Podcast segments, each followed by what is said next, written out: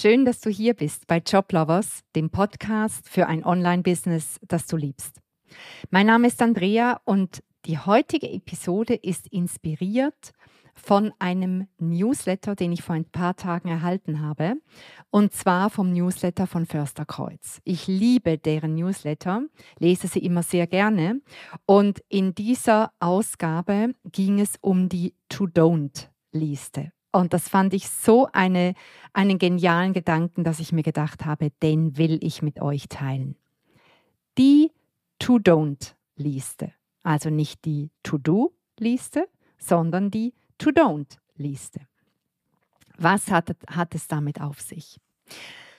Nun, wenn du dein eigenes Online-Coach aufbaust, egal ob du noch ganz am Anfang stehst oder ob du schon erfolgreich sichtbar bist, regelmäßig Kunden gewinnst und mit deinen Kunden arbeitest, du könntest täglich 100 oder noch mehr Dinge tun.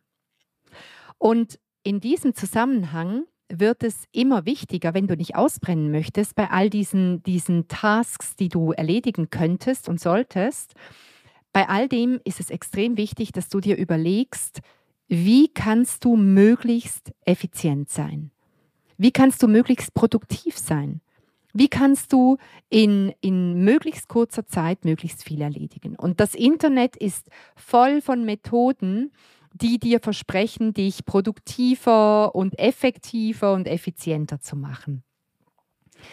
Aber eigentlich brauchen wir diese ganzen Produktivitätshacks nicht, sondern es wäre erstmal viel, viel besser, sich zu überlegen, was du denn alles den lieben langen Tag machst, was du eigentlich gar nicht machen willst. Die Frage ist also, was kann ich weglassen? Und aus dieser Frage leitet sich die Erkenntnis ab, dass man eigentlich nicht nur eine To-Do-Liste braucht, sondern auch eine To-Don't-Liste. Das heißt, ich sollte definieren und festlegen, was ich nicht will, damit das, was ich wirklich will, umso mehr Raum und Zeit bekommt.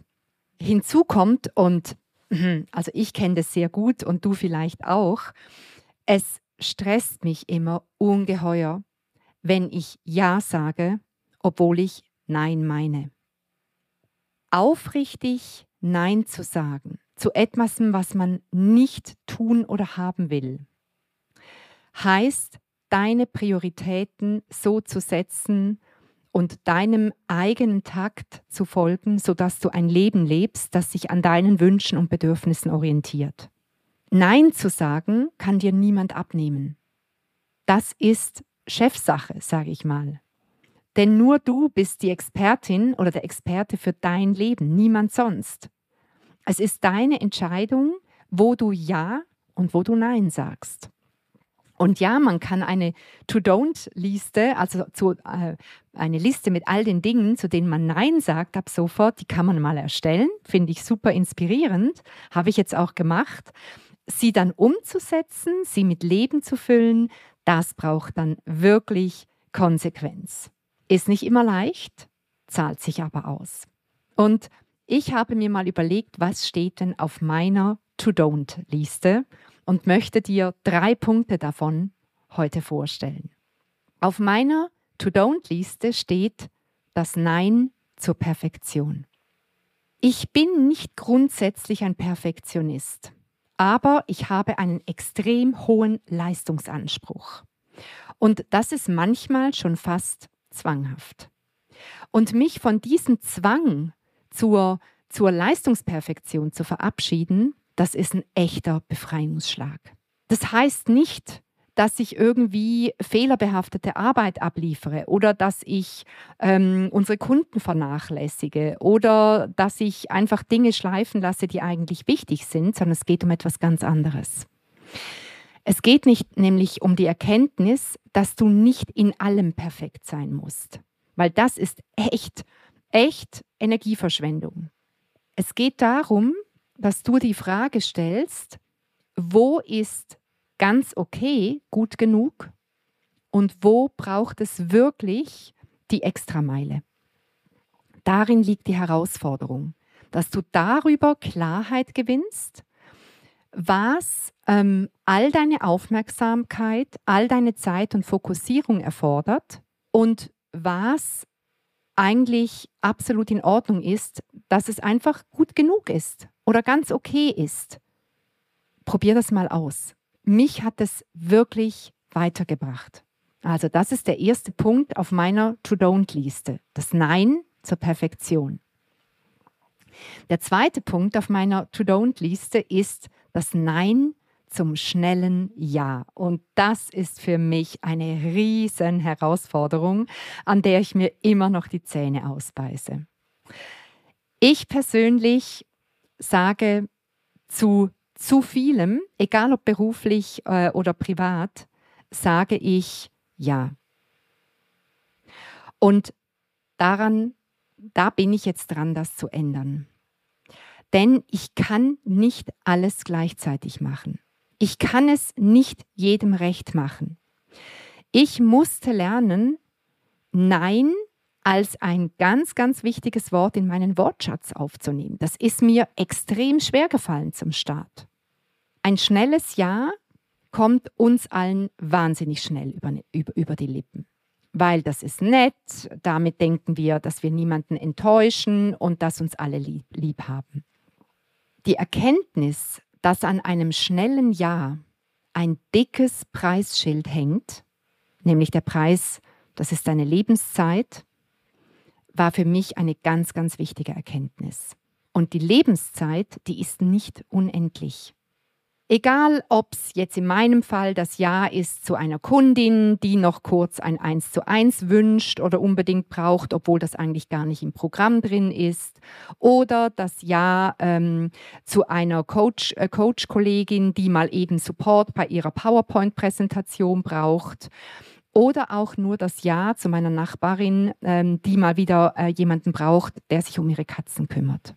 Ein schnelles Ja hat seinen Preis auch wenn das vielen nicht bewusst ist. Und das heißt nicht, dass du jetzt nur noch ähm, ganz egozentrisch auf dich guckst und niemandem mehr hilfst, sondern es geht nur darum, dass du nicht automatisch Ja zu allem sagst, sondern dir erlaubst zu überlegen. Ein schnelles Ja hat seinen Preis. Und klar, auch ein Nein hat seinen Preis.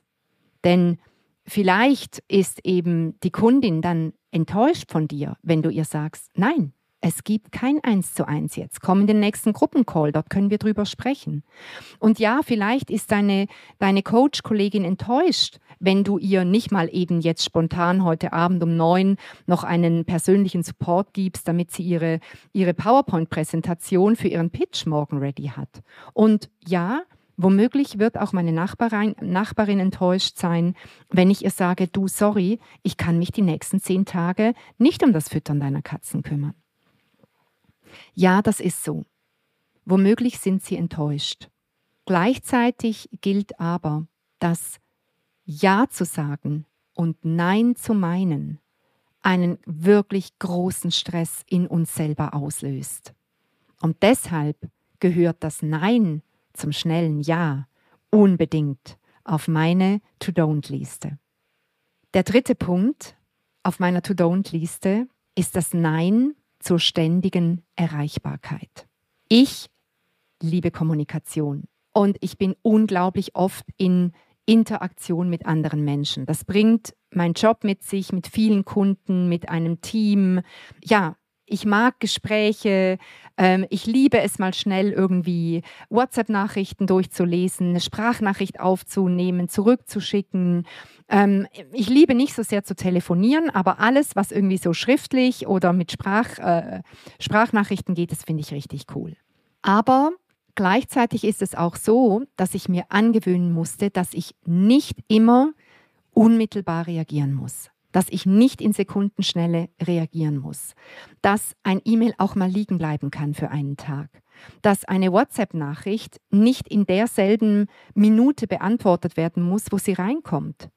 Es geht nicht um Leben und Tod.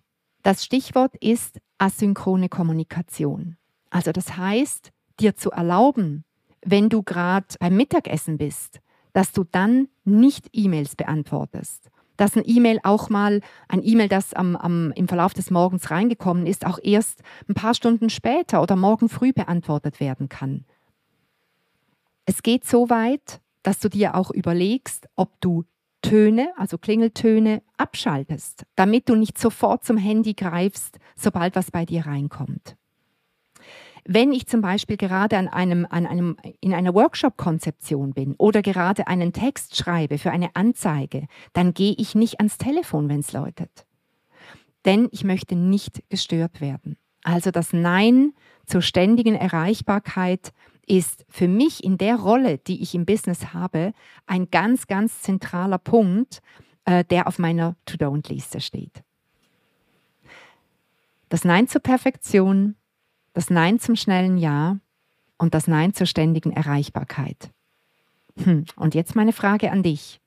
Was steht denn auf deiner To-Don't-Liste? Was könntest du loslassen und dich davon trennen, es aus deinem Alltag eliminieren, damit du mehr Zeit gewinnst? Mehr Zeit für die Ja's aus ganzem Herzen, mehr Zeit für die Dinge, die dein Business wirklich voranbringen, für die Elemente, die dich einen Schritt in Richtung von deinem äh, beruflichen Ziel bringen und mehr Zeit für all das in deinem Leben, das du liebst, das dich inspiriert und bereichert. Ich bin gespannt, was auf deiner To-Don't-Liste steht. Ich wünsche dir einen tollen Tag und wir hören uns wieder in der nächsten Podcast-Episode. Tschüss!